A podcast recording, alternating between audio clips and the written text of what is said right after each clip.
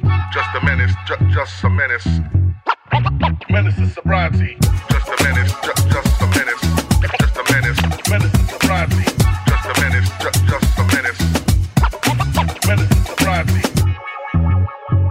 Hello and welcome to another episode of Menace to Sobriety with your host Daniel O'Reilly, aka Dapper Laughs. First off, let me start by saying thank you for joining me again. We are flying on this podcast. Uh, regular audience is growing and growing and growing. Whether you're listening in your car on your way to work or you're sat at home uh, watching on the TV, I really appreciate you giving me the platform to talk about all this stuff and uh, and to learn, man. And I've got a really exciting guest today. Uh, I'm going to read the bio for you. Um, keep it nice and sensible so we uh, can get a really good intro here because uh, this is a great, great guest. Transforming his life in January 2019 after four decades of drinking, which nearly ended up killing him in 2018. David Wilson, accredited grey area drinking coach and public speaker, is dedicated to motivating others to transform their lives, overcome personal challenges, and embrace life with a renewed mindset. Um, you know, Dave had a top 10, well, has a top 10 podcast that he's relaunching. Um, one for the road, um, over 500,000 downloads. Um, brilliant Instagram account with over 87,000 people. And yeah, I, I'm a new follower and fully inspired. Was desperate to get him on. David Wilson. Nice to meet you. Hi Dan, how you doing, mate? Very, I got. I had to read it because otherwise I find myself being really sort of silly at the beginning of the podcast I'm because I'm nervous. Yeah, so I'm it's, the same. it's better for me to just read. But welcome. Thank you, mate. Thanks for inviting me. No, that's okay. And um, we're sort of new followers to each other, aren't we? Well, I knew about you. I mean, I've been following you for years. And my son, when I said uh, that I'd been in touch with you, and that he was like, "You having a laugh, Dad?" Like he's 29 now, and he loves you, mate. So He's a wrong one as well, is Ah, he is, yeah. You look a bit similar, actually. he? Nice, good looking fella then. Yeah, Like that. yeah. But yeah, so I want to get into. There's so much. We had a little chat before. There's so much to cover because you've got quite a journey. Yeah. Um, a bit different to some other guests that I've had on here. We've got a book to chat about at the end. Yeah. I did take it with me recently uh, for my trip to Snowdonia, but my friends didn't give me five minutes to myself to, to read it. I'm not sure if you saw my social media, but I took, I did pack it, but I haven't read it yet. So we can go through the book, Yeah. um, and talk about what you're doing now. But you got a lot of experience um, with drinking and with sobriety, so perfect for the podcast. But let's go all the way back. Yeah. Um, and let's start with your childhood. Yeah. Yeah, mate. How did it Um. I, I grew up um, in Croydon. Yeah, I know it. Yeah. Yeah, you know it. And um, we didn't have a lot of money, you know. Um, and I used to wear second-hand clothes, but they always made sure we had food on the table and a holiday. And that might have been in a tent down Yeah, in yeah. Devon or whatever, but it was quite a solid um, upbringing, really. Um, but then we moved when I was about 12 Mm. um, to a place called Shorten, and things kind of changed. I, I could tell there was a bit of difference in the relationship with my mum and dad. Yeah. Uh, and also, I had to start in a secondary school um, in the second year, and it petrified me. It was a really, really rough school. So, where I grew up, it's quite insulated, so I wasn't streetwise. Uh, and when I went into this school, I could see like the, the gang, Yeah. you say. But I kind of kept away from it, right, um, and kept my head down. Uh, I was quite nervous, anxious kid growing up, and although I had um, a solid upbringing, there wasn't a lot of love in the house. You Right. know, like they was never like give me a hug or Cuddles, or kisses say, and all that. Say I'm proud of his son or anything like that. It was like a very practical upbringing, right? But when I was about fourteen. Um, I got up one day uh, to find a letter on the table from my mum, and the letter said, "Dave, I've left your dad. Uh, I don't know when I'm going to see you, but I'll be in touch." Oh, and God. and I couldn't like couldn't work it out like what was going on. Do you know what I mean? And I remember going to school that day and coming home to see my dad, and he was sitting there at the table with his head in his hands and broken. You know. And like the next month or two were a blur, but he then met someone. So I had to deal with that. And then one day I went downstairs and she was puffing and panting and whatever. And, and I said, What's up? And she said, oh, I just want a bit of privacy with your dad. And I looked at my dad for a little bit of like support. And he walked into the kitchen. And that was the moment I thought, I'm on my own here. Like I felt so rejected. Um, and it broke me, right? So not long after that, I kind of started sort of moving towards the lads in the school, you know, and they said, "Why don't you come out?" Dave and, and we always hang up at the circle, right? There used to be a pub there called St Helier Arms, right? So if anyone is back in the day where I grew up, everyone knows that pub. Yeah. Like someone was found murdered in the car park, it's that kind of boozy, you know. Fucking. But we used to hang around the shops and get the uh, adults to buy us beer out of the Get some offie. drink, Do you know what I mean? And that's where it started. Now I was never a fighter, Dan. Like it weren't in me, but I was funny, right? So I'd have a couple of fosters or whatever it was then, uh, and then I'd make them laugh, and they they kind of accepted me. So where I felt so rejected before, I felt Yeah. part of something. Yeah. And it was like usual suspects, Mr. Pink, Mr. Blah blah blah, and Yeah, I I was it. Mr. Funny. Yeah, you know what I get it. mean. Yeah, I can relate And, to that. Yeah, uh, uh, and so that's when my drinking started. But I also realised that it made me feel confident. It made me act funny. Hmm. And that's where I started. I was 14 years old, and it was like, this is my instant fix now. And we back then, you could go on a boozer without um, ID as well. Hmm. And I was a bit of a lump then, you know, like I, I was a big lad, Hmm. and we'd go in the boozer at 15 and just drink with the adults. Uh, and I, I started getting pissed all the time, mate, and going to school completely hungover. But you don't think about it then. No. That's what you all do, isn't it? Part of life then. Yeah. Wow. Well, there's a lot. There's a lot in there. Um, just before we move on, but I, first of all, I can completely relate to um, the the friend stuff. My group of friends became my family. My mum moved away when I was 15, so I didn't really. I saw my dad on and off from when when they divorced, uh, but around that time I wasn't seeing my father too much. But my mum moved away, and, and I, I I rented a place. I was working at a go kart track and doing some other things I probably shouldn't have been doing for money, Yeah. but uh, not sucking dick or anything. But just clarify that. But um, but um, yeah, and um, uh, but at the time I thought it was brilliant because Yeah. my, no, my parents weren't there. It was just me and the boys, and all we done was drink and do drugs. Yeah. Um, so I can completely relate to that, and then it- that sort of becomes your everything else in life is sort of a hassle, and the only good time is when you're drinking with your pals. Yeah. So I relate to that. Um, and yeah, if you're if you're if you feel rejected from your family, that uh, or your your mum and stuff like that, if you if you have those sort of abandonment issues, and you're a young lad, and then you find solace in drink in drink and drugs, that becomes your soothing, doesn't it? That Oh, becomes it your really it fixed everything for me, you know. Mm. But it shaped the next few years, right? But I was really sporty. Okay. Um, I did. I was always like in the cricket team, in the football team, rugby team, whatnot. So, in my mindset, it was work hard, play hard kind of thing. Mm. You know, I was fit, um, and but the the boozing was a different level. It was all socialising. I'd never even think about having one indoors like pre drinks or anything like that.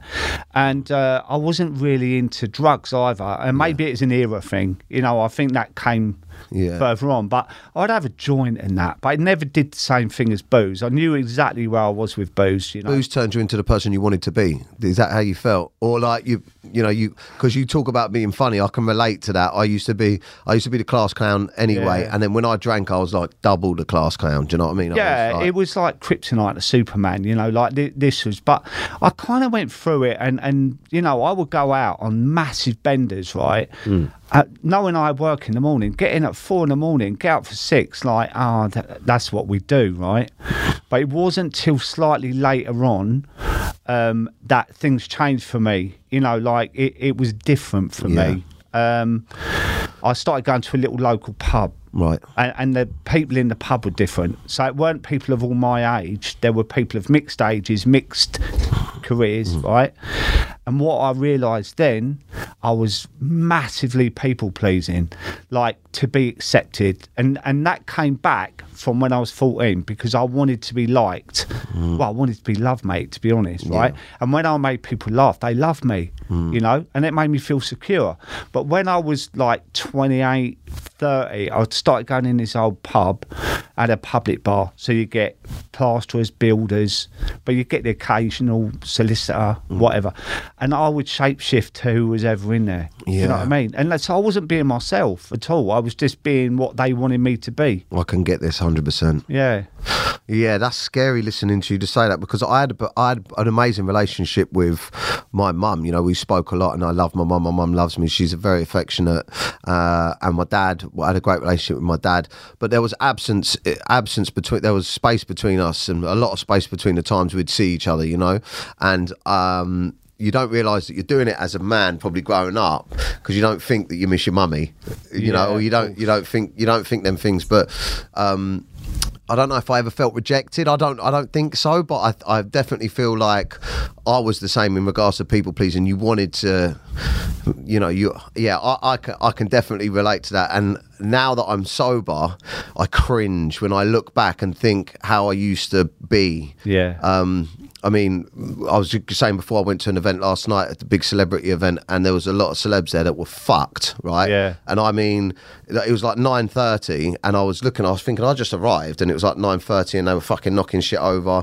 talking to me, like prodding me, and these are people that are well known in the industry. Yeah. And then there's other like execs in the industry there, like they must be able to see this like I can, and all I was felt was sheer horror. I was like, this was me, man. Yeah, I In fact. I was worse than this. I know. Um, and um, yeah, I, I, and and they were they were the same, coming and talking to me, and you know, da, da, da, all this stuff like chatting complete bollocks, and I, I was like, But that's until- what I used to be. I like. know, mate, but until you take the blinkers off, you don't see it, right? Hmm. And so I thought the more I got pissed, I used to do all day sessions, right? On a Sunday, I'd be knocking at the door at midday. Hmm.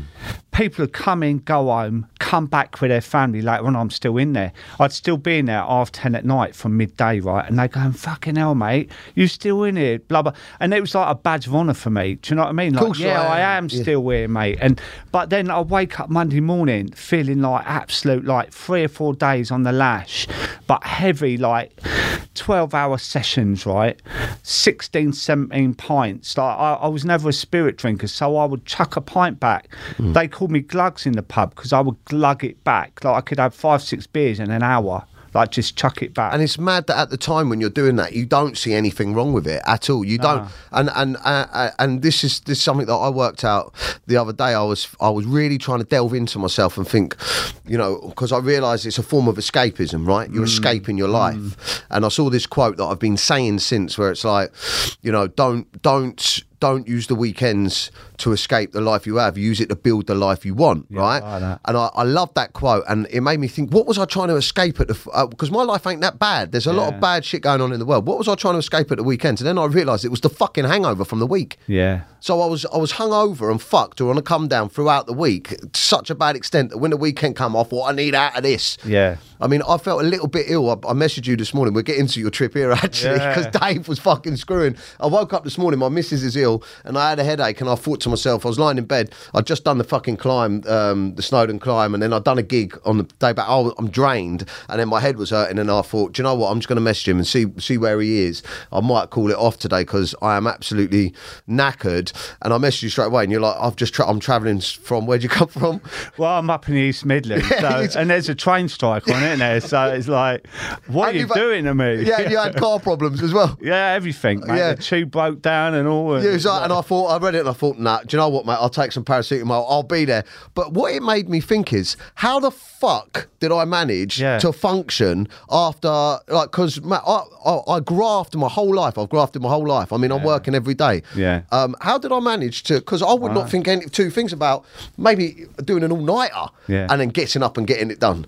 It's mad. Oh, it's like you're in a trance, though, isn't it? It's what you do, and it's how, you know we're This is part of life. But we're really resilient, like Yeah. us boozers. You know what I mean? Because we do things like that. We get up and we graft, and we we manage. We get ourselves out of scrapes, and we go on to 2018 later. I got out of that, but you know we're strong individuals, right? And we always have to remember that. For anyone who's out there thinking, "Oh, I don't know if I could give up booze or whatever," we are really, really Yeah, because look what you put yourself through. Exactly, mate. And and you know when you said oh, I've got a bit of headache, it's damn, mate. Come on. Yeah, yeah, yeah, it was. Yeah, well, it's good, mate, because I did. I thought, no, do you know what? Have a shower, have something. Borough.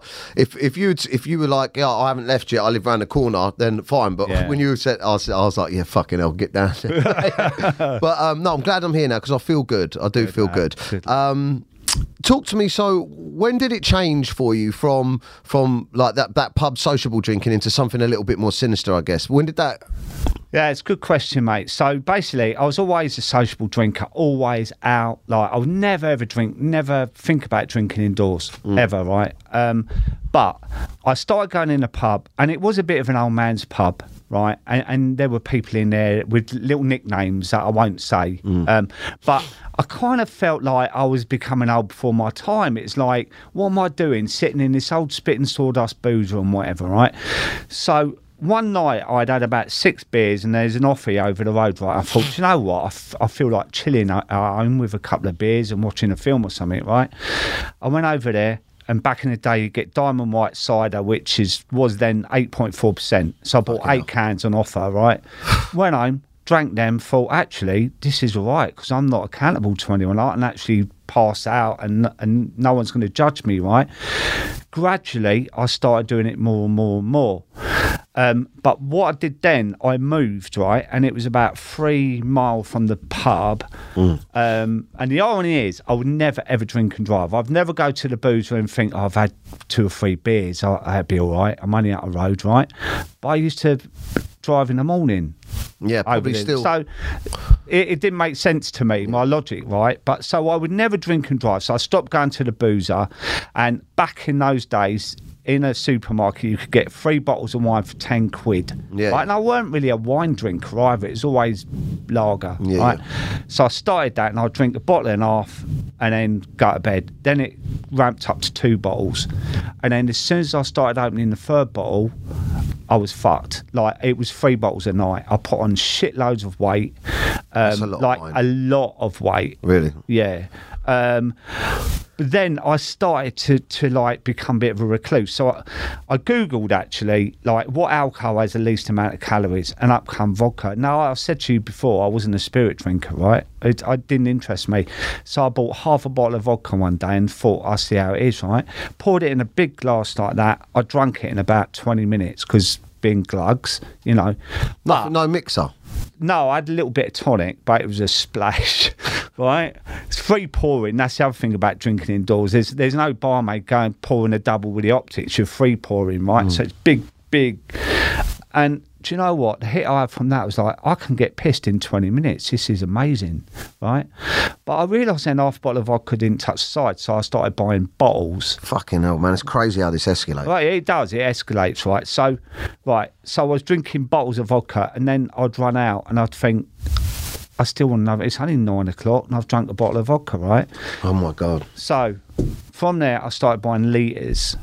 But what I used to do, I used to finish work. I worked for myself in the carpet game then. Um, I'd finish work two, three o'clock on a Friday, go to the supermarket, big trolley, get a load of give and have a lock in on my own. Really excited about it, Dan. Like I re- was like really like a little kid in the sweet shop, right?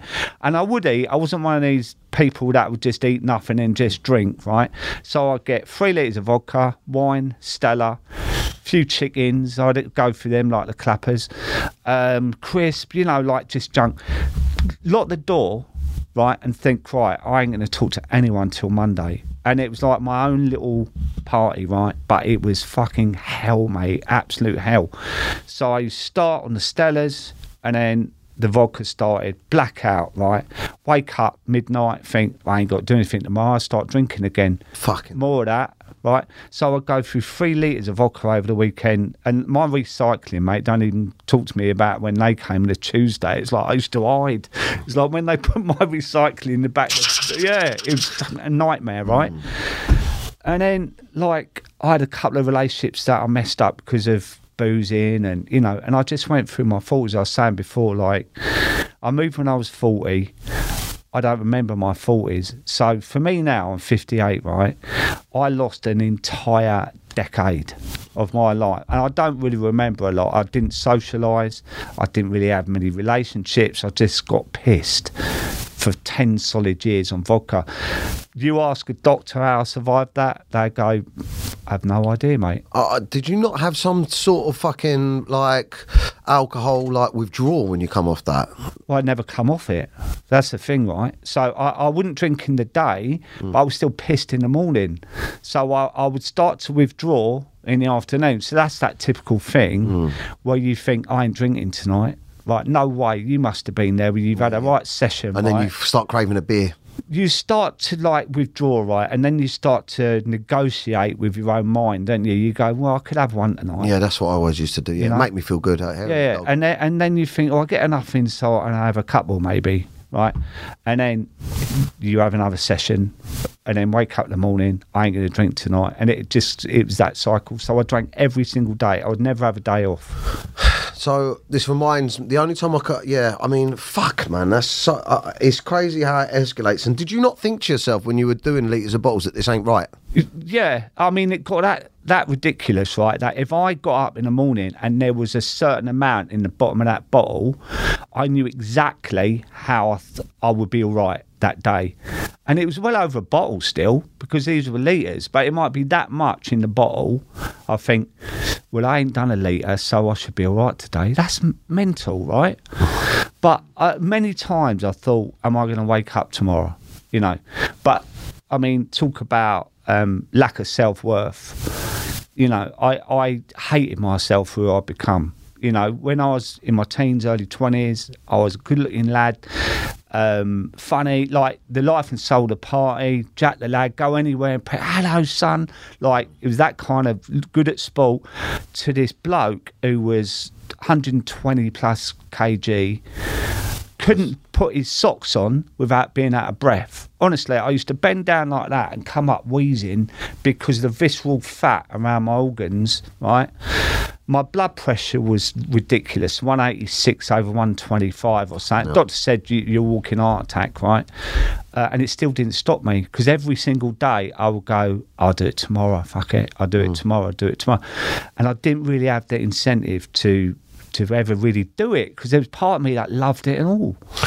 That's the problem, man. That's the problem. I mean, you must have been living in a constant state of anxiety. The amount of alcohol you were you were drinking, because it because it's like the the amount of alcohol that you're drinking equi- uh, uh, it, it equals to the fucking level of anxiety you're living in. Were you like a nervous wreck all the time? I do you know what? It's weird, isn't it? You, you like this functioning alcoholic thing, right? There's elements of it that you don't know any different. Yeah, right? you're, you're like this is life. This is how it is. Yeah. Right? You forget what it's Yeah. like to be 18, fit, healthy, and Yeah. you forget because I've been doing it so long. Yeah. Well, one day I got an email um, from ITV, right? Um, I'd done a little spell on DIY SOS, right? It was a two day thing doing carpets and whatever. So I put that on my website, and one day it said, um, Hi, Dave. Um, we see you've done some work on TV. Mm. We'd like to interview you for 60 minute makeover to come on the show, right? And do you know the first thing I thought was, I won't be able to do it because I won't be able to drink. Right. And that was the first thing, not, oh my God, this is brilliant. Do you know what I mean? Like, how am I going to drink around this? Yeah. So I went for the interview, and even that was like I had an interview at midday. It's like, oh my god, I'm gonna have to like think about how much I drink tonight because I don't want to turn up hanging for the interview. Like everything, my Was was about drink. Everything. about drink, and like it's mental when you look back on that now. It it's was so- mad. yeah. right? So I went for the interview. I had a bit of a tan, mate, and I put a white shirt on. You know, I looked quite All that. You knew dapper. what you was doing, yeah. like, and uh, I, I went there, and and you know, I gave a bit of patter and that, Yeah. and, and I went back into Covent Garden. My phone went, and it, I mean, it changed my whole life really. Mm. And it was like, hello, and it's like, yeah, hello, Dave. You just, you've got the gig, right? And I was like, fuck. They said, right, Monday, you've got to go up to Coventry. You know, your life's accelerating. You're Yeah. fucking panicking. I'm panicking because I'm thinking, oh my God, like, how am I going to manage it? Because I, I've become a solitary drinker. I think I was in my late 40s, right?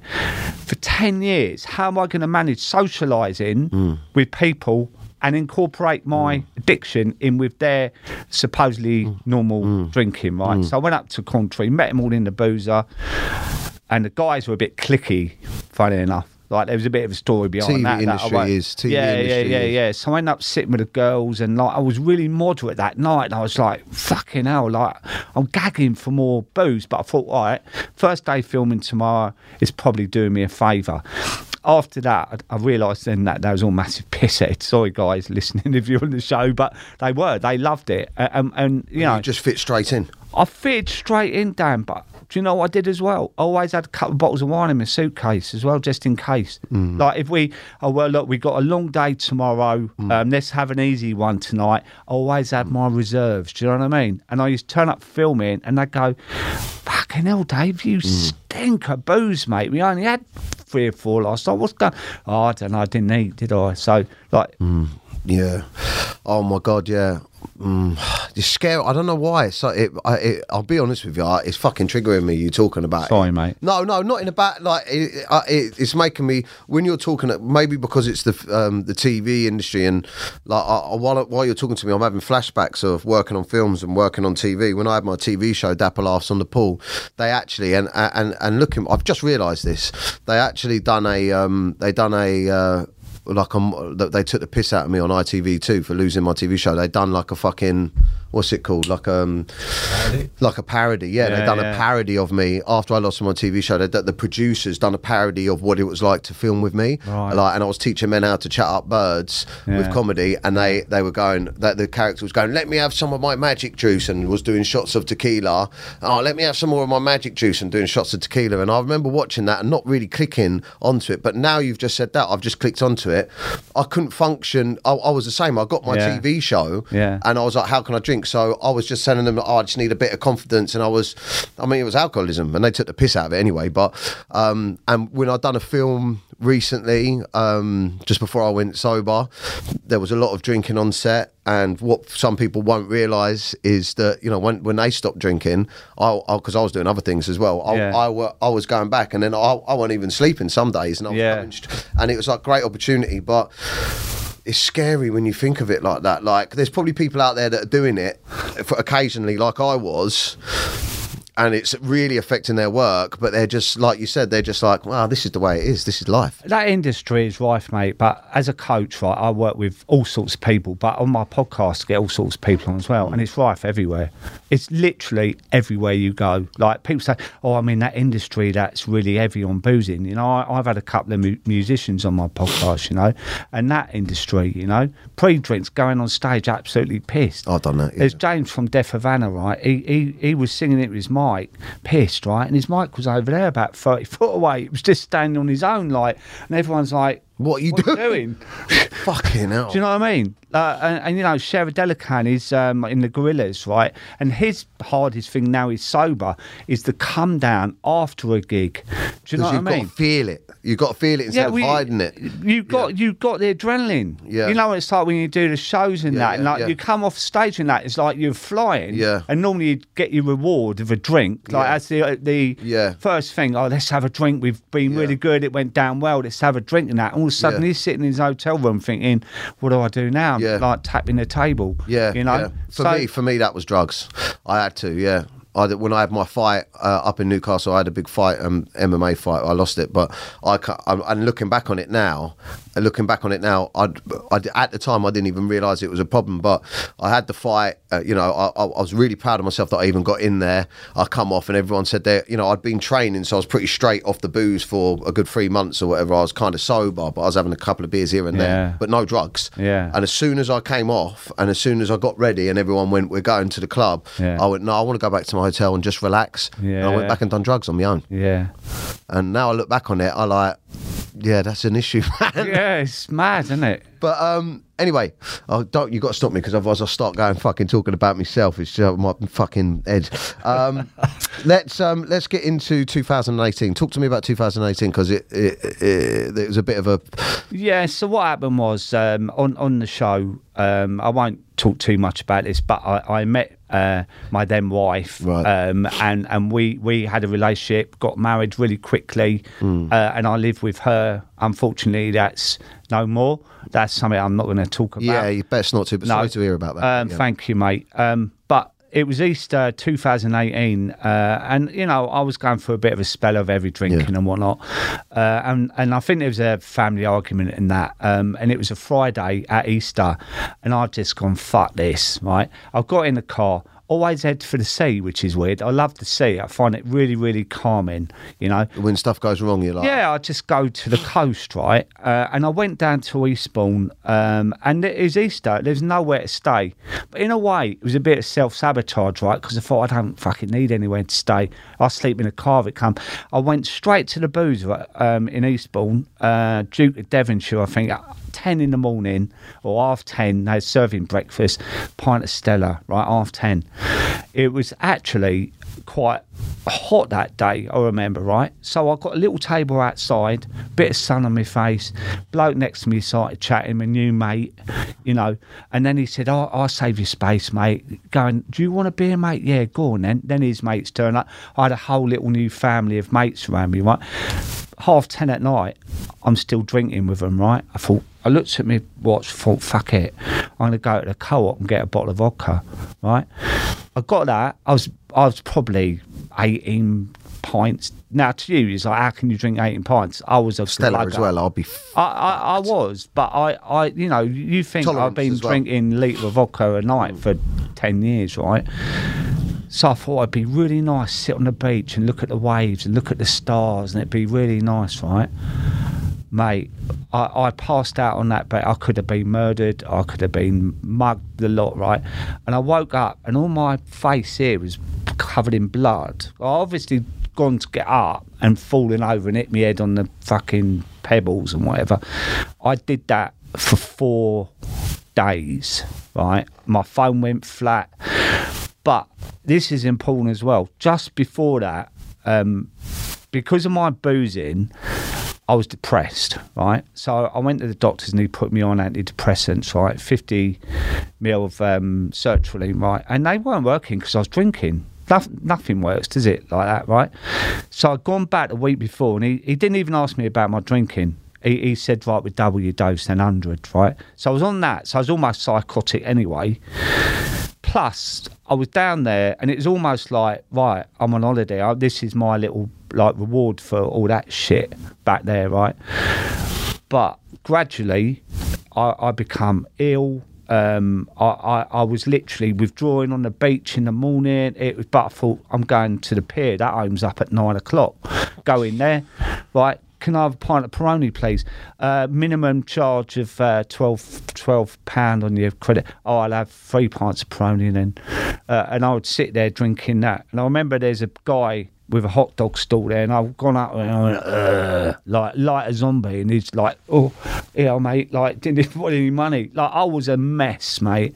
And I remember after four days, I thought I I got to get home, and I, I don't know how I did it. I drove home, walked into the house. And I thought it was my wife standing there. It's a cleaner. I'd nearly gone over to her and give her a hug, and I was absolutely fucked. Right. Um, just after that, um, I, it wasn't enough, Dan. I still, still carried on, right? I had two or three days where I was studying to be a counsellor then as well, right? Well, weirdly, how are you going to do that on that? But I, I was doing a three year course, right? And, and I had an exam on the first day and I failed it, like literally, all the instructors nodding like that, going, What are you doing? Like, I didn't even know what I was doing, right? Um, after that, um, I had my Rolex stolen, like a really expensive Rolex, and then my mum fell over um, and hit her head on the path, and I went to see her in hospital, and she was like a skeleton. Like I, I couldn't believe what I was. It weren't like my mum, you know. Shortly after that, she died. I was with her when she died. I was holding her hand, and she died. We had to take her teeth out because they were hurting her. And when she died, she looked like the Scream mask, you know, Oh, mouth God. open, eyes open. And it was a Sunday, and, and they, so they couldn't collect her. So I was just looking at her like, Oh God. but there was some healing there because I, I held her hand and I said, "Mum, I, you're the best mum Yeah. I could ever have." And I tell you what, Dan, because she taught me all that stuff before. Right, fair enough. She could have done it differently, but I, I had to grow up really, really quickly mm. when she left. So I was like really good at human skills like looking after myself at a young age and that's come on to help me out later on right? Yeah. but you know the, a, a funeral i got absolutely paralytic mm. like But then things changed just after that. In 2019, it was like an epiphany. You know, I, I knew that I had to fucking change. But sorry, man. Sorry to interrupt you. There's, so, there's just so much there. So that year, I can relate to that year where everything just went wrong. I had one of them years, and the drinking got really, really, really out of hand, and then, um, uh, like. Yeah, just got, like the four days sleeping on the beach and fucking waking up and getting pissed and everything like that. I mean, that's just fucking mental, mate. Like, and I just look at it and I think to myself, that's someone that's, with all due respect, trying to kill themselves. Yeah, I didn't care, mate. I didn't care. It was almost like I wanted to go out in glory. You know, like I remember a beautiful South um, track. Old Red Eyes is back, uh, and, and it, there was a bit in the in the video, right? And there was a glass, and there was a him in the glass come come in, like waving him into the glass, and it was like, "This is how I'm going to go out, right?" On my tombstone will be Glugsy loved a beer and that. But I thought afterwards, like, who would have been there? Fucking no one. Like, Yeah, not them, not them lads at the pub. No, no, they're not your real mates. Do you know what I mean? They're your, your drinking buddies. They're Yeah. not real because a real mate would have gone, Dave, mate. what you doing? Mm. Can you have a chat with me? Because we, you, you can't go on like this. You know what I mean?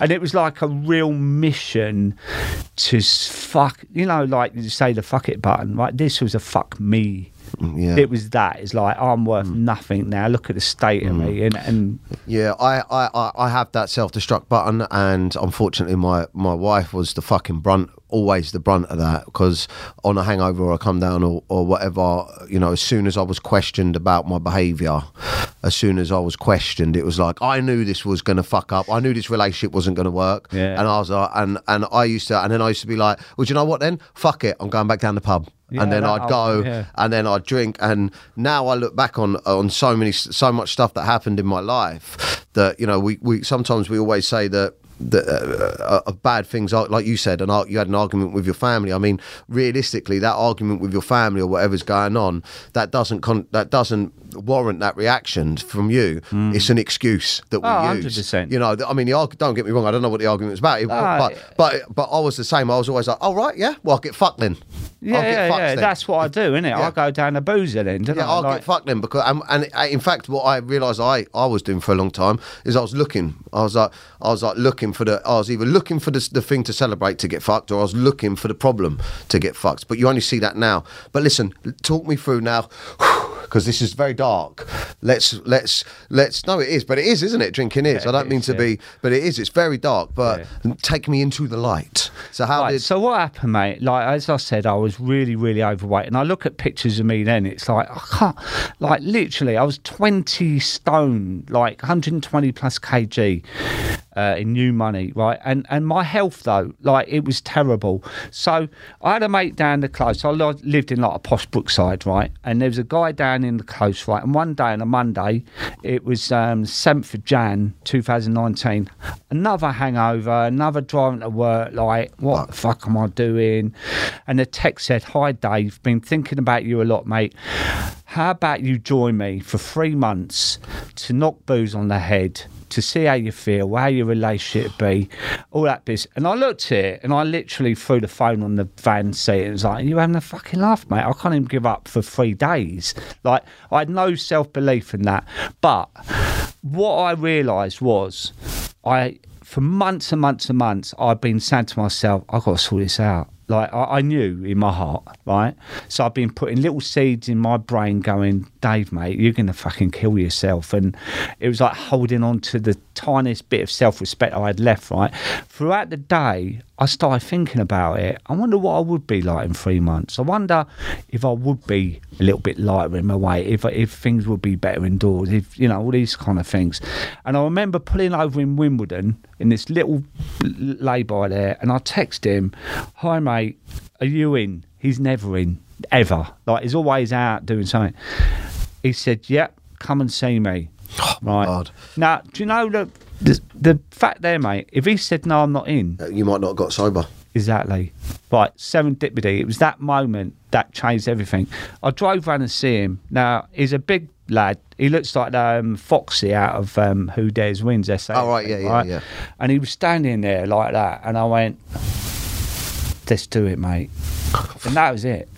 That I hadn't had drink since. It, Wow. it was that moment, right? How did you get through the first few days of that? I was all right, Dan, because you know what? It was almost like my mum was with me. It's like I've seen now. She died in the October before.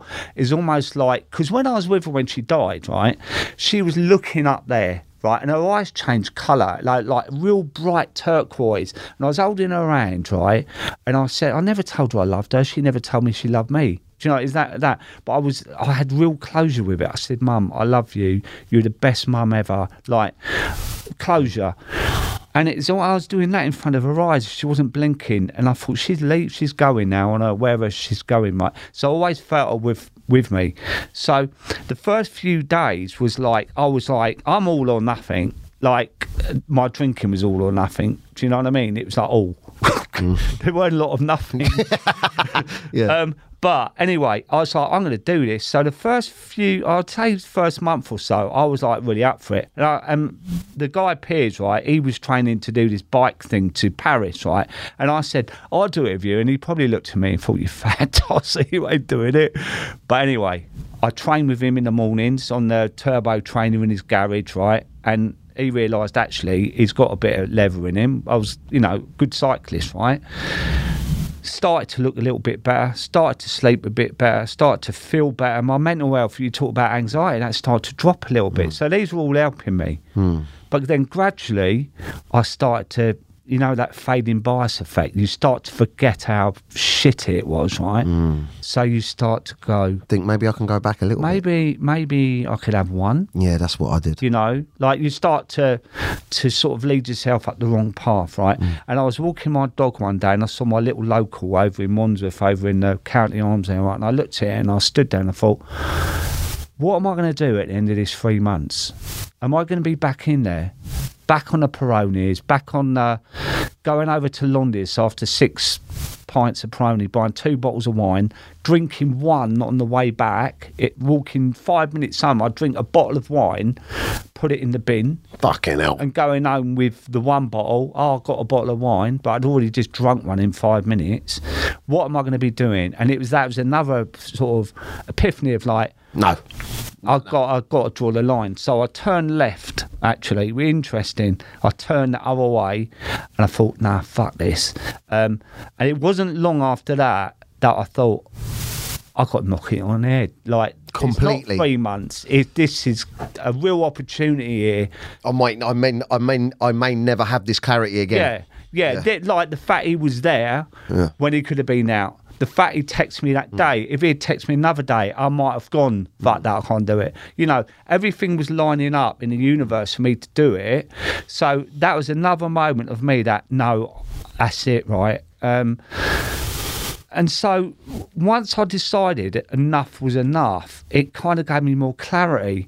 Hmm. Then what came from that was once I dealt with the practicals of not drinking, then come the emotional, Yeah, we spoke about this. Yeah, And that is a whole new ball. that's what I'm battling at the moment. Yeah. Yeah. And and it's not to put anyone off, but there are stages, right? And and the stage I went through was actually forty years I've been this person who's gone around people pleasing.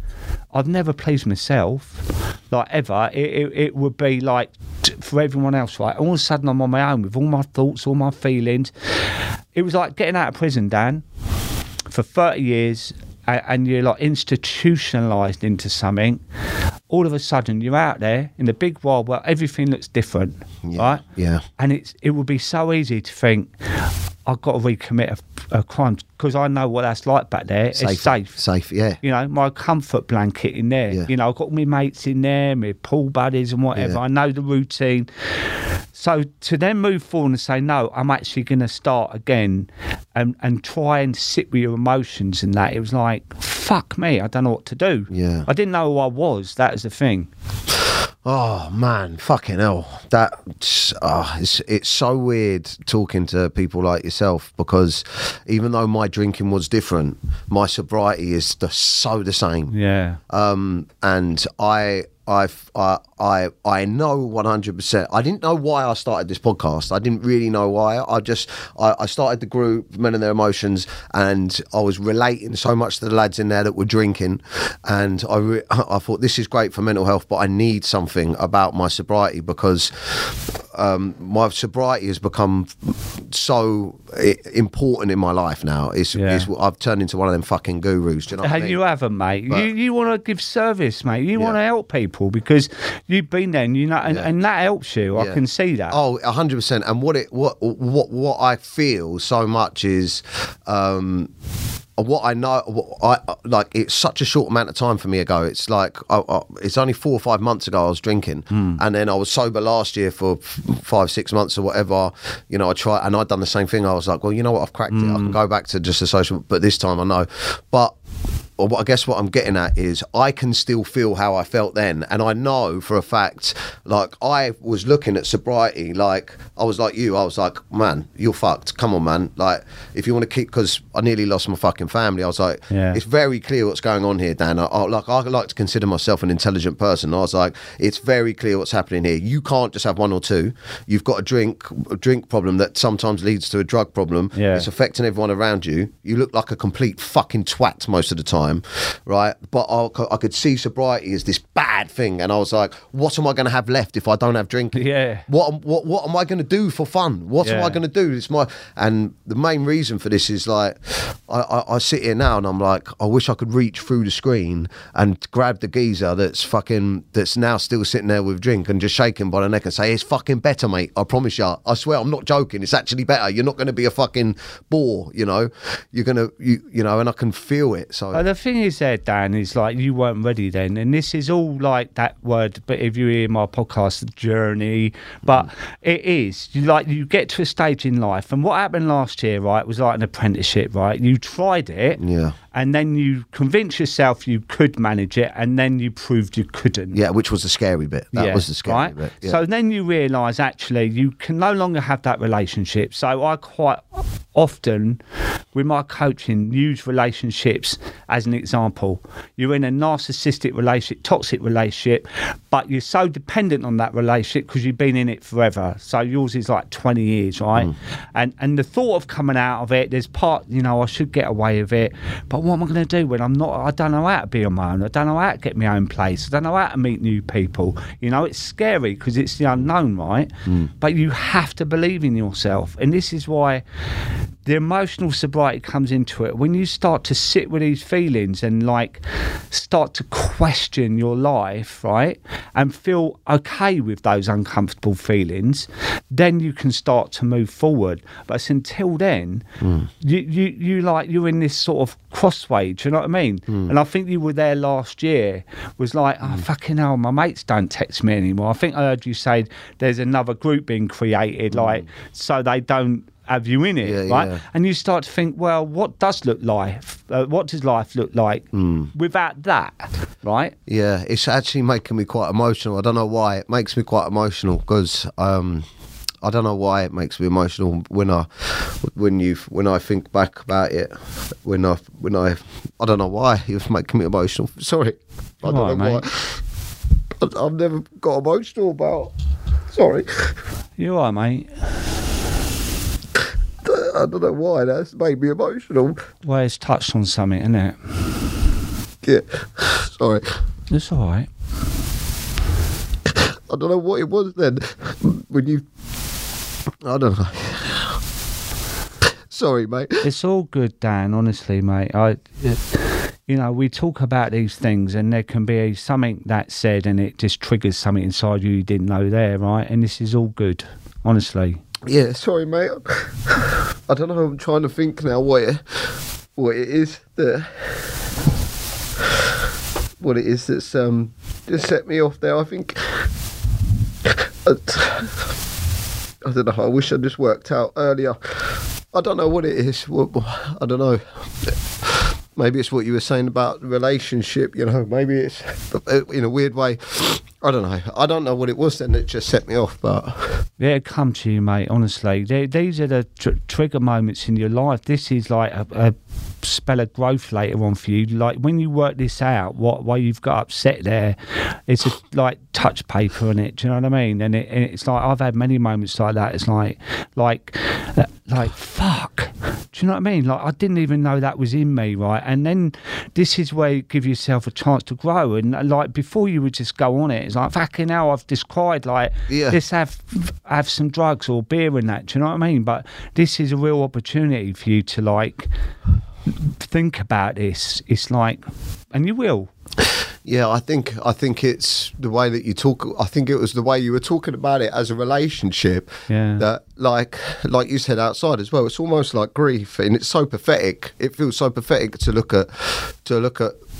You know, the, the, your old you. To look at my your old you, and and and to feel sad that you've left your old you. Do you know what I mean? Yeah. Because it's such a positive thing. But I, I think I think what it is is, it's the clarity of. Um, I don't know. It's just I don't know what that was. But it's about, do you know what? Like, so I'm over four years now. So I, I felt like you, and it's embracing the old you as part of your life. And I, I look at it like, you know, when you move in that, and you've lived somewhere for like 10 years, right? And, and you know the house, you know the neighbours, you know the shops and the pub, and your mates pick you up and that. And all of a sudden you think, do you know what? I'm going to move somewhere else. And, and, and you've moved there and you say to them, all, come over for a barbecue and that. And it, sometimes it don't quite happen, right? It's another phase in your life, right? Yeah. But you can look back at that phase of where you used to live as a positive and a negative, right? It's not all shit. It's not all bad, but we all move through phases, decades in our life, right? And I look at this sobriety with me, it was like, mate, if if I'd have known you five, ten years ago, we would have been on, On it big time. yeah, you know what I mean? Like it would be, but I look, and I miss those days. I, I'm always honest in my Instagram. Right, I'm not one that oh my god, let, let's jump out of planes and let's go and run marathons. It's like some days I'm like fucking hell, this is boring. Yeah. But yeah. what are the alternatives to me? Right, I had a shit relationship. Right. So this is why I use the visuals of a relationship. It's like that alcohol for me was my coping strategy Yeah. for 40 years. I, I knew no different, right? So I talk about attachment is like cutting the ties with alcohol, right? You you cut that tie, Yeah. but without being complacent as well. You can't say I will never drink again. You don't know what'll happen, Yeah. right? Because it's like you you end that relationship, and then one day you're walking down the high street and they appear out of a shop, and it's like, oh fuck, didn't know that was coming, right? So there's things to deal with, but I think it's being like uh, the acceptance, like, and maybe that's why you got upset. And then it's Yeah, I don't know. I think it's been such. I still feel emotional, but I think it's been such. It's. I mean, on the on the outside, I'm I'm doing all of this work. I'm doing this podcast and stuff, and you know, it, but it's hard. It is hard, mate. And you know, like we, you said to me before this podcast, right? Don't want to talk about it. Don't want to. And, and I just touched on emotional sobriety, mate. And maybe that's something you Yeah. haven't dealt with. And we can have a chat after this, mate. But it's fucking hell. Once you realise, Mm.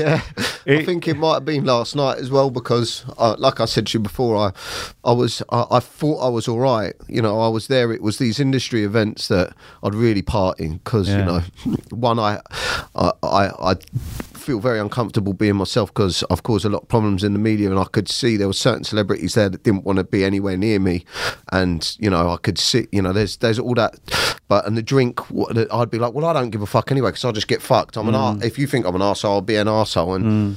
There was that side of it. So I felt a lot of a lot of emotions last night, but also the other side of it was seeing people fucked. Hmm. And it and it I come away from it thinking, fucking hell, that was me. mirror. Yeah, yeah. That's what it is, is mirror image, mate. And and you and then b- brings up the shame and and uh, Yeah. you know the emotions of oh, fucking hell. And then you start thinking about what your wife's put up with for you. Yeah, that and, uh, hurts, yeah. Do you know what I mean? And so all these uh, emotions are all bubbling away, and it could take one thing from me to take that, and mate, it's yeah. like opening a can of worms, isn't it? I don't know why, mate. I think I don't know my. I don't know why. Maybe it's it, it's um I don't know. It's yeah, and suddenly suddenly I realise now that I'm fucking. I've got to work. I've got to work on. That's maybe what's up, upset me a little bit. Is the is like just just the thought of you know I'm tired of working on it, man. I feel Ah, yeah. I feel tired. Mate, the other thing is as well, right? When we when we people please and we and we're used to producing content like you are and the comedy and what we're we're givers, right? We're we're like and sometimes we can we that's another mm. Like thing like where I say like I've had all these pseudonyms like Dave the Carpet, Glugs down the pub. Now I'm sober Dave, right? I spent the first two or three years giving out all the time, right? And then one day I'm like, fucking hell, I'm burnt out a little bit. I- and like any word for sobriety and whatever, I, I don't want to talk about it. Like I overdid that, and then I realised actually I'm going from being a raging pisshead to now sober Dave. Yeah, like that's me, man. Yeah. that's what I mean. And sometimes you have to like think, hold on, I'm diverting my feelings over to this now, where Yeah. I'm giving out to the community, doing my podcast, talking about it, climbing snow. Fucking climbing mountains. Yeah. do you know what I mean? Like, and all of a sudden, like, like it's taken one thing for me to actually fuck you off, and you probably start drinking. So, so sorry about that, mate. no, yeah. I think no. I mean, I think it's it's when you were talking about talking about the alcohol as a relationship. I Mm. think that's what it was. I think it's like you know, I've gone through a breakup. Mm. I've gone through a breakup with uh, the drink and the drugs, and also that's what I think. Now I'm thinking about it. That's that's when you were talking about it like that as a relationship, and you know, you know, you still see the person you loved around, and da da da, da and it's like you're grieving the lot the, the breakup of the relationship. But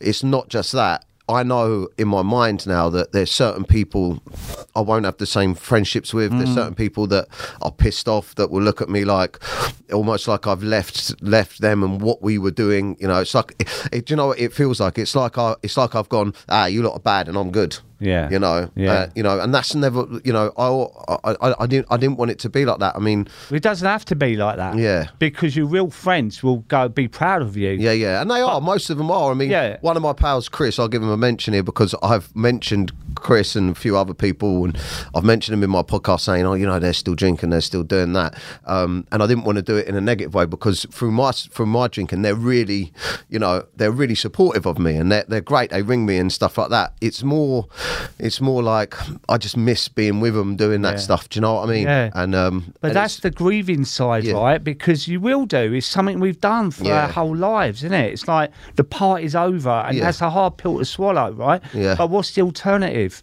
Yeah, yeah, it's I the- know. That's the way Yeah. I look at it. It's like I love, love, love getting pissed. Yeah, right? yeah. Escaping everything, but I can't do it anymore. Yeah. So I look like it. Like I'm allergic to that now. You wouldn't, you wouldn't eat a big bowl of um, sushi or.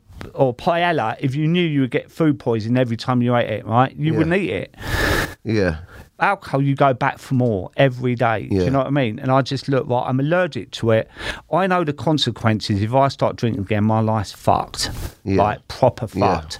And that's the end of it. So it's a non-negotiable for me but i still have to deal with the backlash of 40 years worth of this relationship that started off actually really fun a laugh and ended up with me sitting in my house in the pitch black with Yeah. a bottle of vodka you know that's the reality of it Yeah, it's like if you're it's like if you're in an abusive relationship. If a woman is in an abusive relationship with a man, even though they love that man, yeah they've got to get free of it. And even though they they've left the abuse, they're still going to cry over the loss of love.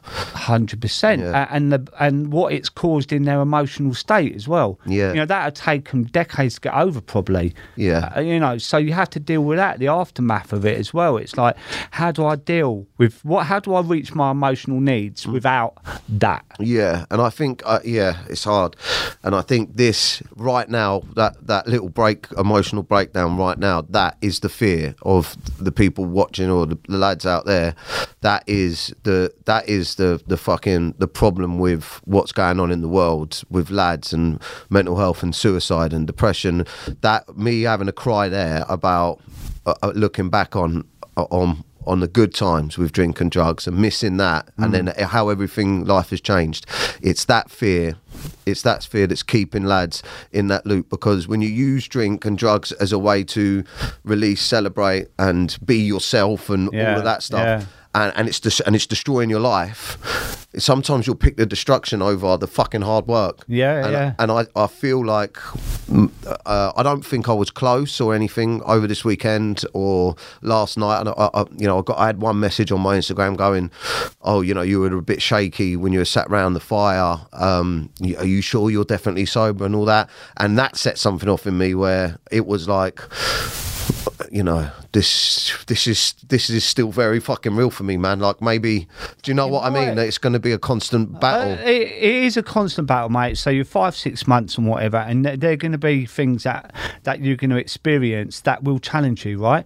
But always look at it in a positive, right? Uh, and I'm not one of these people toxic positivity. Everything's great because it Yeah. not right? Yeah. But I look at it like today with your when you got upset, then that's a real opportunity for you to, to grow from that. It Yeah. really is, right? To look at that's what it touched, is, yeah. that's touched you there, right? And that's raw, and you've had a few tears, right? And it's what you do with those few tears. So rather than go back with them and go, do you know what? Fuck this. I can't. I didn't expect that. Yeah. I can't do it.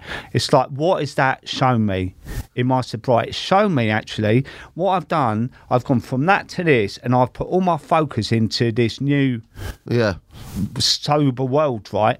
But I'm still vulnerable. I'm a man. I'm vulnerable, and how can I process that? A- And, I think that's a really positive thing, mate. Yeah, yeah. I think it's just uh, all of this is a big front, isn't it? You know, Yeah. it, it- to a certain extent, it's a massive. Come to my office after. this is perfect promo, isn't it? Look, do you know what I mean? I don't think I've ever had a little fucking oh moment like that, but yeah. All right. Okay, let's move on to something else. Sorry, man. you you want to cuddle? Oh, come on then. Yeah, I do actually. Let's have a Let's have a cuddle. I'm going to get involved as well. Are you getting involved, John? Are you coming? Come on, Oh, come on down, mate. Come, Come on. on. let's have a little freeway cuddle. Come on. Did you? Could you feel that, John? Oh man, going right through me. Yeah. Sorry. I, I definitely think. Oh, I feel better after that You cuddle. definitely feel better, man. That that is stored grief that's inside you, and you're just processing. Yeah. I. It's, it's in. It's in. I think the mic's. Uh, I oh, you're on there. Sound check again. Yeah. Um. hold on, mate. I don't know what way that is. That it? Can you hear me now? Uh, one more. Hello, hello. Yeah. Right. Yeah. Um. All right. I feel good. I feel good. I do feel. I definitely. I think. I definitely. You know. Just to, let's move on from it. But just to put a fork in it, I definitely think it's. Um. Yeah, just a, a, a little part of the old me that I miss, and Yeah. and also that the uh, the realization there that this is always going to be with me, man, and it's hard. Like, and I'm starting to get emotional again.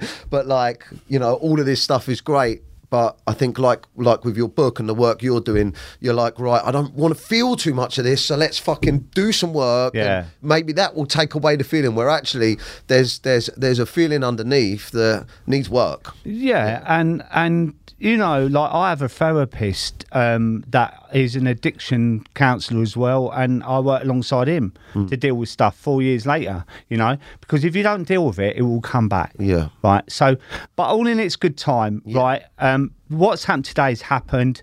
Think Yeah. about it, and and Yeah, I'm, you know, good. I'm good with this stuff. I am good with this stuff. Yeah. I'm good with it. I can take, and I'm I- I'm very I'm very in tune with my emotions. I, that's why I just let it come, and then and then yeah. I mean, I don't I don't have that self destruct button. Like I don't have the thought process of I want to get fucked. Um, I have the thought process of yeah, this is this maybe ain't as easy as I thought it was. and, and, and, and look at it like that's really interesting what happened there. yeah, because there's something there. I've just found Yeah, something else there. That's I it. need to. That's it. Rather than fucking hell, I feel right mug. No, I it's don't feel like that, but- it's like that is really interesting because I didn't expect that. Yeah, and I didn't know. Well, I think what you've done is like it's like you're unlocking. uh, You've you've unlocked something else that I didn't think I had to deal with. Like I never thought of the an- analogy of it like that. I always I always thought to myself, I'm free of it now. You know, it's not like I'm missing out. I'm free mm. of it. That was how my mind was. Where actually the truth of the matter is, I fucking miss it, and Yeah. I'm going to have to cope with that as well. Yeah. You know, and like you said, I don't go on my social media and I don't say to people, people that drink and do drugs are bad. I, I say, look, it's fucking, it was brilliant. It was a great part of my life. I got really fond memories from it. Unfortunately, it got out of hand for me. And if you can't handle it and it's getting out of hand for you, then here's some, here's how I dealt with it. Yeah. But yeah, let's move on. Okay. Breathe. Jesus Christ. So yeah, if you want to cry, go and see Dave. Tell me, talk me. Uh, oh, I do want to touch on some stuff that you you spoke about. We're a bit low on time now, but uh, I want to touch on some stuff about ADHD and addiction. Just to have a little chat about it. But before that, what is your book? Because I haven't read it. What is it? I know you took it to Snowdon, didn't you? Yeah, yeah, did- you spotted me packing it, didn't you? Uh, and I did. I didn't think you would read it because I've done Snowdon as well. Um, but uh, yeah, do you know what the irony of that, Dan? Is that um, when I was drinking and I used to get absolutely smashed up, right? Yeah. My catchphrase was, I could write a book about it one day. About my, that's all I ever used to say. I'll write a book one day I've about drank so it. much I could write a book yeah, yeah, about I know everything about it. You know, waking up in fucking car parks and whatnot. Fucking and then one day, like when I gave up drinking, um, I kind of, a bit like yourself, started talking about it on the Instagram and that, and people started coming to me and saying, "I really relate to what you're saying there, man. It's helping me." Like, so um, what I said before as well, I was doing a counselling course. I wanted to study to be a counsellor, but I fucked it up. I used to go down the pub and do my like dissertation and drink four or five beers before I'd start it, and then I'd do it, and then shut the MacBook down and send it. Like, I think that's brilliant. Get hauled into college the next day, going, "What is this?" Like, uh, they didn't even know what I was talking about. But in my head, I was like a like amazing Yeah. therapist, right? And I flunked it, right? So I had a couple of years there, but I, I kind of always had that sort of thing about helping people, right? Um, so I started um, um, to like DM people back and stuff. And then I thought, you know what, there's more to it. So I did a grey area drinking course with Jolene Park. Um, and I learned a lot about the nervous system, um, uh, about mindset. I really love the whole mindset around sobriety. Do you know what I mean? How you reframe things, how Yeah. you talk to yourself. Yeah, yeah, yeah, Um, yeah. It really, You really. can, you can just hear a couple of nuggets that can change your whole mindset. Yeah, yeah. Um, like I probably won't drink again. Well, hold on a minute. Mm, you you're know not- what I mean? not- yeah. You're not saying it right. You've got to talk to yourself in the right way because Mm. a lot of it's subliminal, and that, and that's why I say, you know, when you wake up in the morning, say, right, today I will not drink alcohol. You've made that straight away non-negotiable. If you say, oh, I see how it goes. Or I hope I don't. Yeah, you're Yeah, fucked. yeah. Like, because the addiction brain will go, hello, it's my lucky day. Yeah. You know what I mean? So, anyway, I started to sort of, uh, I got approached by Penguin to write a book, right? And I did, I'd never done a book. I'm crap. Honestly, I left school with nothing, Mm. literally nothing. Um, and I wrote this book proposal, and, and then they said to me, okay, what are your qualifications? And I said, I ain't got any. Oh well, that's no good. I was like really pissed off. Do you know what I mean? Like I spent two weekends doing it, and then I thought I'm going to write my own one. Then I'm, I've got that kind of nature, you know. Yeah. So I started writing it, uh, and, and basically the book. Uh, and, and you've heard that that quote many times. One for the road. Oh, should we have one for the road? It's my catchphrase. You know what I mean? Yeah. But basically, it's part memoir, um, part um, educational. Like I talk about different things, how to stop drinking, how to deal with social situations, how to deal with your mates. Um, the longer sobriety, emotional sobriety, I talk about. But it's also motivational because I always had this image in my head that you would read this book eventually, and, and you come to the end and you would slap it on the table and you would go, Do you know what? I think I'm going to give it a go. Yeah. That that was my motivation. Yeah. And the fact you ain't read it, Dan, is Yeah, absolutely Yeah. devastated me. Yeah, but listen, I don't like. I don't like to. I, yeah, no, but I, listen, I will read it. I will read. Do you have an audio version? Well, that's another thing, right? Because I'm a little bit called blimey. Uh, it's always put me off, right? But uh, all my fellows saying, "Please, Dave, we love your Do voice, it. we love it." So I can actually do it. Actually, You could do it here. There yeah, you go. You could record it here. Yeah, you could. They could probably. Yeah, yeah, Yeah. because people are crying out for the audio. Well- but, and I'll tell you why, right? Because you could tap into ADHD, Yeah, right? well- I can't read a book. I No. Mm. can't read a paragraph because I read two or three lines and then I don't know what I've read. Yeah. Well, you probably got ADHD then. I definitely think, but you can get someone else to record your audio version as well. Well, I think people want my voice. Yeah, you got the right voice for it. Um, but uh, a, a book before, uh, what I did have a bit more time on a book before, and I read it, but I read it while listening to the audio version. Mm. So I was listening and reading it at the same time, and that kept me in. Um, uh, just on ADHD, then. So I'm learning a lot about. You know, it's something like 80% of people that suffer with ADHD have addiction problems. And I'm learning a lot about you know, you know, because obviously they use things like it's almost like speed and stuff, isn't it? To as the Ritalin and all that to to calm. It's like they give you stimulants to calm Yeah. to calm your ADHD. And I look back, uh, like I had I've been having quite, bad um, ADHD episodes. Yeah. And the only way that I can explain what an ADHD episode is is it's like when um, uh, it normally happens towards the end of the day. Only it doesn't happen off, often, but my missus is very in tune with it now. My wife, and she knows exactly. It's when I, I I'm trying to relax, but I feel like I should be doing something, but I don't know what I what, what, Yeah. what it is I should be doing. So I try and do a few things and can't do anything, and then I get worked up, stressed, and I don't even know why I'm upset and annoyed. And it's like, and my missus would be like, "It's your ADHD, calm down." Yeah. But I, I really work myself up. Like I should be doing this. I'm like, no, I'll play with the kids actually because it's t- it's evening time. No, actually, while I've got a bit of time, I'll sort my diary for tomorrow. No, maybe you should check your Instagram. Or wh- why don't you just relax and watch the Yeah. TV? And it's like it's all happening at once. Yeah. And uh, what I realise now is I never had that before. Yeah. And I thought it was after I got my ADHD diagnosis, but no, it's not. It's Yeah. since I went sober. Yeah. It's since I went sober because I can't calm my shit down. the, do you know what? I, it's like um, for me, it was like going into someone's house or what, and they're playing the music that I fucking hate, right? And and I would either change the channel or turn it right down when I had a drink, so it would slow everything that's down. such a good analogy. Yeah. Uh, and then, but so when I become sober, it was like, oh my God, my brain is absolutely racing. Yeah. Right. I don't know what to do with my thoughts and whatnot.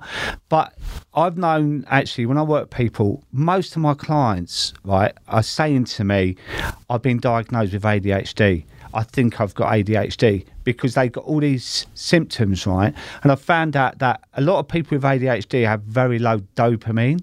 as Yeah, it's well. one of the things, isn't it? It's one of the things, right? So, for instance, with dopamine, like on your Instagram, like you're scrolling, scrolling, scrolling, scrolling, and they relate that to the old fruit machines, right? When you press the buttons or you pull in the one arm down, right?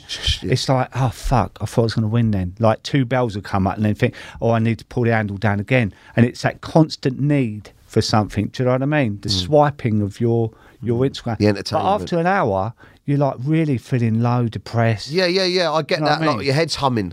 Your head's humming, right? Yeah. and you feel like lethargic, and I've just wasted now my day because you're always searching for that dopamine. And I found when I stopped drinking, it's like, how the fuck do I calm myself down? Because I'm flying. I'm trying to read. I can't. I'm reading words, but they're not going in, and Yeah. I'm thinking about other things. Yeah, I'm I the mean? same. Yeah, that's ADHD, mate. But I, I had a, a genetic test done by Lifecode Gx, right? They offered me as a bit of a freebie, right? And they, they do you do a swab and they can tell your genetics, right? And they've told me that one of my dopamine receptors doesn't work anymore. It's fucked, probably through my drinking. But I'm also really, really low on serotonin as well, right? So I've got natural low mood. What they basically said to me in a non-scientific way is you're a miserable fuck yes, mate. That's what I, yeah. Right. Uh, and so I have to work really hard at that. But also the dopamine is like I have to work at just accepting that I can't just have an instant hit with things. I just have to let things be. So that that affects all my decisions through my life. Is like gut reactions. It's like if I get annoyed by something, it's like my gut reaction is to react, Mm. right, or have a drink Yeah. right? And now I just have to be like calm. I've tried meditation. I'm terrible. Like I will be in a room full of people with one eye open, like looking around at everyone, going la. I can't do it. Can't focus. Breath works okay, but basically I've learned to just sit with my own, Yeah. own thoughts, you know. And it's been a challenge. Yeah, I think I think um I think the uh yeah the low dopamine thing like I've definitely got a chocolate addiction going on at the moment. I I got to have I got to have a bit of chocolate at night, uh, and throughout the day actually I'm thinking about chocolate. Sugar, mate. It's the sugar, isn't it? Yeah, that's definitely going on for me. But uh but um last night when I was at this uh, at, at this event, I, I was very aware of my ADHD. I was tuned in right because there was music and lights. Noise. There's there's a lot going in right, and everyone because lots of people. I spoke to lots of people when they were talking to me. I was going drifting off, and I was like, "He's talking to you, man," and then coming back, and a couple of people are like, "I- "I've got to learn to say sorry." My ADHD takes me away sometimes, but I, I reckon about four or five times I was in the middle of a conversation. I was going, "Yeah, yeah, yeah," and then I was on to something else and Yeah. realised they were still talking. I was like, "Sorry, mate, go on." I thought you was ignoring me last night. but but it's rude. It comes across as rude, doesn't I it? know it but, does, But my but- mind is going that I I mean, normally it's like my, my my mind just notices something else. Yeah. But a normal person would be like completely tuned into what they're saying and nothing because they didn't wouldn't want to be rude. Nothing would distract them. Yeah. But to me, like it's like I've got no choice. I'm distracted. Yeah, I, I can't deal with. Say we're out somewhere and it's noisy, like echoey. Say in a restaurant and you can hear everyone chattering Mm. and knives and forks clattering and you talking. It's like a complete mess in Yeah. my head. Yeah. Like I just can't work it out. Yeah. Um, it's really interesting. All the science behind addiction and whatever is fascinating. But I, I did. Um, I I was um, on a seminar the other day. It was all day, uh, and it and it was uh, about addiction. And um, what I learnt was that mainly it's because your emotional needs are not being met. Right? Right. And when you start to look into that, that can just cover so many things. And mine was when I started drinking, started where I wasn't told they were pr- proud of me. Come here, give us a cuddle, give us a kiss, or Yeah. I love you. It started there. Yeah. And then my mum leaving, that started me off getting into the group of lads. And then from there, I was funny, I was accepted. From there, going to the boozer, being accepted as glug, someone who drank. But from there, it was like, oh, that's not quite doing it anymore. That's changed it. So I started drinking indoors to then being solitary. You know, it's the when you join the dots up. Yeah, I think like for me, for me, like I said, my mum was really affectionate. My mum, my mum gave me lots of praise, lots of encouragement. Told me she was proud of me. She still tells me she's proud of me now. My my relationship, you know, my mum was always a source of go go for it, go for it, go and get it. And I I I I, I, I I actually, you know, I think that a lot of my success and a lot of my um get up and go comes from my mum. Yeah. So I think that my drinking. um was another way. I mean, there's always emotional problems. You know, they went through a breakup, bad breakup, a bad divorce, and stuff like that. So there's there's probably a lot of emotional stuff from back then. But what I think happens with lads and a lot of lads with their drinking is. Um, you know, they live for the weekend, and then suddenly life catches up on them. Like, Yeah. you know, responsibilities. Fact, you know, you don't you don't realize you've got a problem when you're when you're drinking through your twenties, and it's a party and everyone else's. You start realizing you've got a problem when people are having kids, and or you've got kids and a business to run, and, stuff, and then these responsibilities, and you realize it's a problem when you think I should calm down, but you can't. Do you know the other thing, Dan, as well? Is is such a sort of fucking ego male thing, is it? Like, as if you've been really brave, Yeah. coming out like as sober, right? But there's also the thing that blokes say that's what we fucking do as lads, isn't it? We we love the footy and getting pissed Mm. away. You know, for you to come out and go, do you know what? I don't want to do that Yeah. anymore. And you have been the example now, right? Yeah. For so many, your Facebook book groups enormous, and there's so many people listening to this podcast now, right? Yeah. And that's what's brilliant about it. But it's hard to do that. It's Yeah. It's hard to leave that behind you and go. Do you know what? I I ain't doing that. Yeah, anymore. I think I think that the reason for that, the reason for that is the only way that I, the only way that I'll, I, I could have gone sober, is if I fucking screamed from the rooftops to the Yeah. world that I had a problem. That was the only way. Yeah, yeah. But what you need to do is look inside yourself and just acknowledge, Yeah, give yourself a bit of self care, bit of self love, and say, okay, mate, all right, what about me? Let's check in with me because now I'm doing all this for everyone else. Yeah. But what about me? Yeah, you're Uh, right. And and that's when I think I might take a little bit of time to myself over the next I few think days. so, mate. I think you need to because, you know, you you've done the Snowdon thing, you've done the event last night and whatever. You know, meeting me today, mate. That's a big thing. Yeah, yeah, yeah, yeah, mate. No, but uh, seriously, No, like, yeah. you, you have to take time out and just sit with those feelings, right? Yeah. Otherwise, you just bat them away again. Yeah. And that's what we did with addiction, right? We just pushed everything aside. Oh, fuck it, deal with it later, deal with it later, Yeah. kind of thing. But sometimes with sobriety, you're forced to deal with it, right? And that's the emotional Yeah. sobriety. Right, and it's also you don't have to deal with it on your own. There's loads of support out there. Do you know what I mean? do you offer do you offer things for people that can p- people come to you for help? For I, I'm a coach. Yeah, I'm I'm a grey area drinking coach. So I don't deal with the hardcore stuff like you know like daily drinking because I feel that that, that needs specialist help. But Yeah. I deal with people that have issues, and it's not always about the quantity. It's about how it makes you feel, right? Yeah. So you, uh, um, I had someone come to me who was drinking a couple of glasses of wine a night, but she was really anxious. She worried about her kids, her job, and whatnot. Yeah. And other people come to me and they're drinking two bottles of wine, Yeah. not every day, you know. So I've been doing that for two and a half years now. Yeah, yeah, Yeah. yeah. well, I, I, this, this, this, this is where I think the important work needs to be done personally myself because I, for I, up until last year, well, up until up until Christmas really, or up until well, four months ago, really, up Yeah. until maybe five months ago, I, it, well, I was in pure denial because I only drank at weekends. Yeah. Um, and but it was affecting my whole life, right? Yeah, and, yeah. And, and the drugs as well. And I think this is where the work needs to be done for for people for people out there that aren't stereotypical alcoholics, with Yeah. people out there that are battling with an unhealthy relationship with drink and drugs and are terrified to give it up. Hundred percent. And you know this whole grey area drinking thing, right? Is such an important finding because you're either all or nothing again. You're either a, an alcoholic on a park bench or someone who can take or leave it.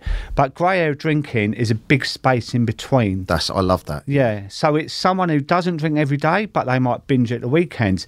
It's someone who drinks two or three times a month, but if you say just stop, then oh, I couldn't do that. Yeah. you know, there's a big space in there, and it takes away the shame and the stigma of that word alcoholic, which I don't identify. I don't like that word. It No, I mean negative. I don't like it, and I don't.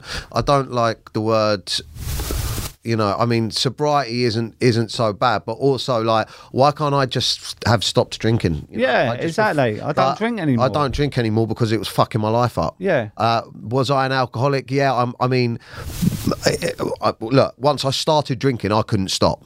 One, once, like, if I was at that event last night and I picked up what and I'd started drinking, I would have wanted to get fucked that night. So, was I an alcoholic? Yes, Yeah. because my pal Carlos came with me, my business partner Carlos came with me, and he had a couple of rum and cokes and then a fucking bagel, and we went home.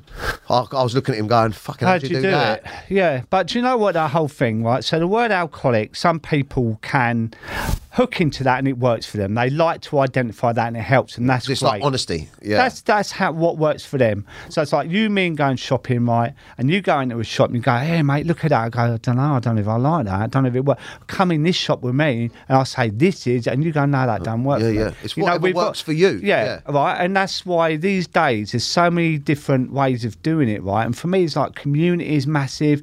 Getting the right community for people to relate to, you know, um, it's working out what's good for you. Um, and working at it as well, not just thinking, "Oh well, I don't drink anymore. I'm sober," because it takes constant work. But the word recovery as well, right? Uh, that doesn't work for me either because it, it's like if you're always in recovery, it makes you feel like I'm you're ill. never healed. Yeah, right. So Yeah. I, I I change it to discovery, right? Because I love to see what's coming up ahead. Like I don't really know what I'm doing. I'm like I know you're making a film, but I've been approached to do a documentary Yeah. and stuff. But it's like, do you know what? Now I've removed that drug out of my life, I've got much more bandwidth going on. Like it's cleared the area of me not going every morning. I've done it again, and then So thinking about it all in my, your mind, so much free space. Absolutely, Yeah. mate. So that makes room for me to think about more positive things, Yeah. my health, relationships. You know, you've done Snowdon. I'm climbing a mountain in Morocco in six weeks. Why do we start climbing mountains? Well, it's part of the job, mate. It's all social media, really. yeah, yeah. I don't want to do it, but it looked good on the grid. He's answered it. It's fucking as simple as that, isn't it? Do you know I mean? We've got to keep the sober brand going. Exactly. Yeah. But do you know what? It, le- it leaves space for a positive future. Yeah. Right. And you are here in the present, right? Yeah. And we're all moving forward. So what does that? I say to people, what does the next five years look for you? Where do you want to be? Like, Yeah. like for me, I'm 58, right? I gave up when I was 54. A lot of blokes would go, ah, fuck it. I've been drinking all my life. Might As would I want to make a change now? But if you see a picture of me four years ago, you wouldn't recognise me, right? You wouldn't. Uh, I, I was a different bloke, right? And now I have a future. Yeah. Where back then I didn't know whether I was going to last another month. Yeah, man. I mean, what? I mean, we've got to wrap up soon, but I mean, I'm like, I enjoy life. Like, I enjoy life. Like last night, that event was work for me. It wasn't a party.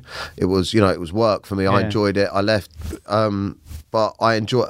I'm enjoying life, but also I'm like, uh, I'm very, I'm so gl- I'm so glad that from somewhere I got the, well, actually, I I, I, I don't want to say somewhere I got I got the the ingenuity because I didn't. It was it was like it was all or nothing. Do you know what I mean? Like shit started going wrong in my life, which made me think.